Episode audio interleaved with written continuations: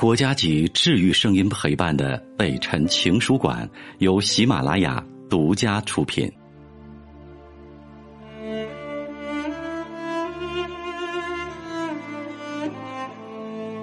北辰的情书馆，这里有写给全世界的情书。各位好，我是北辰，你好吗？今天的这封信是老公，换我来养你。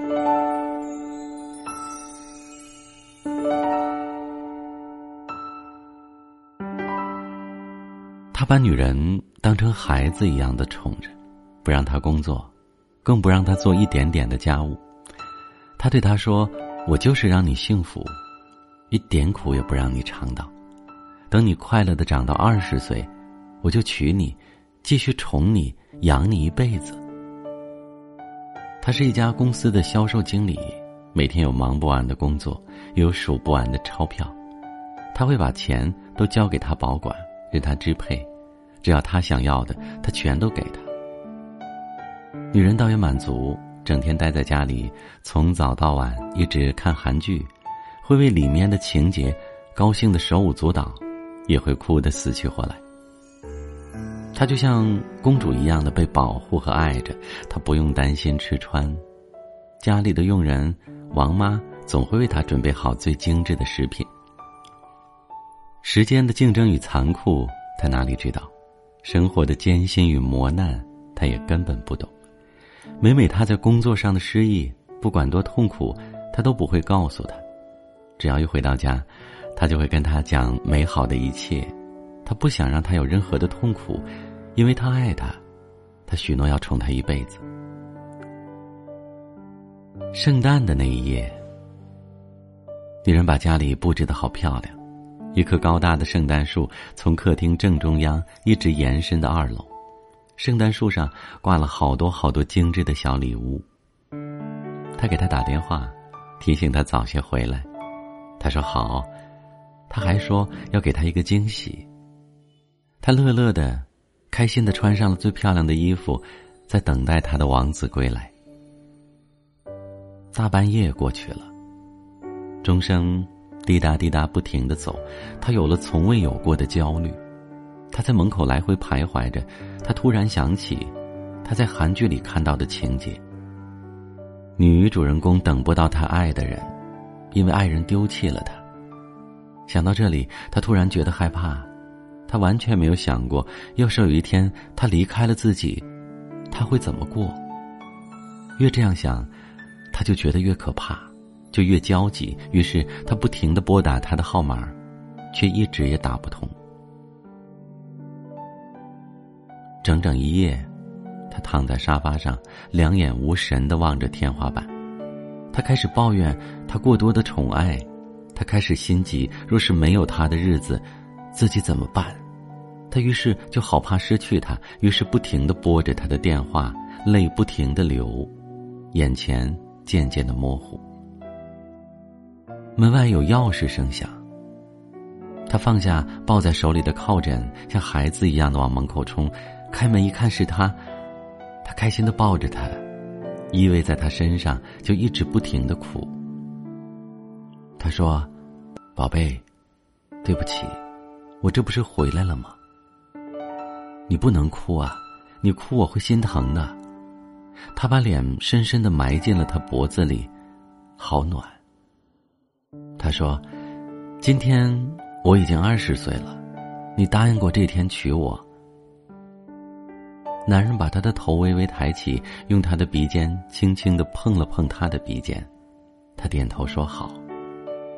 他笑了，凑过脸去想去吻他，却觉得男人在慢慢的往后移，慢慢的移得好远。他一惊，猛地从沙发上坐下来。才知道自己做了一场梦，而这个时候，天空已经微微泛白。他打开门，泪又一次奔涌而出。他是在清晨六点接到的电话，知道了他出事儿的消息。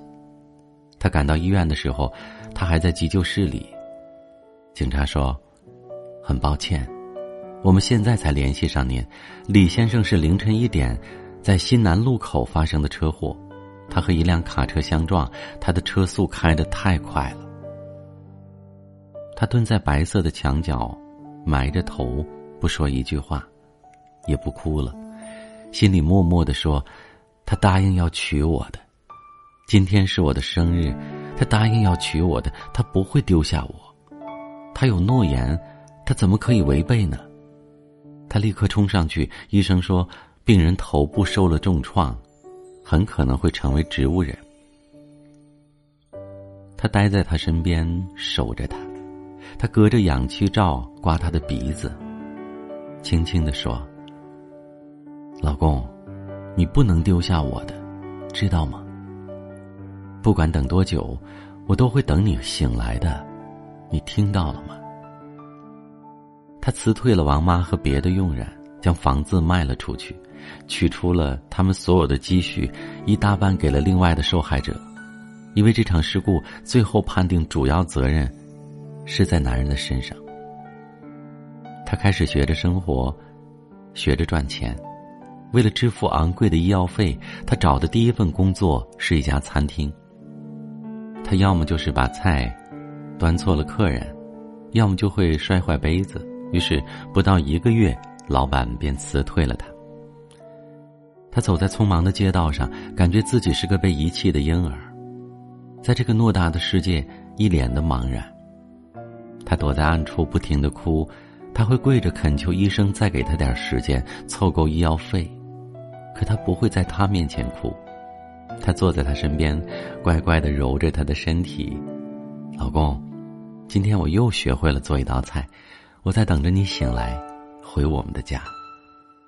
家里的圣诞树还没撤，一切还是原来的样子。可是你会醒来的，对吗？医院给他最后一个星期的期限了，他抹干泪，继续开始寻找新的工作。这期间，他经历太多的耻辱，太多的劳碌，太多的孤独，太多的伤感。就这样一点点的攒着钱，一点点的交着医药费。又过了好多个日子，圣诞节又到。他向公司请了假，今年的生日他要和他一起过。他为他洗好了身子，拉着他的手对他说：“老公啊，都一年了，你就这么忍心让我孤独下去吗？好冷啊！”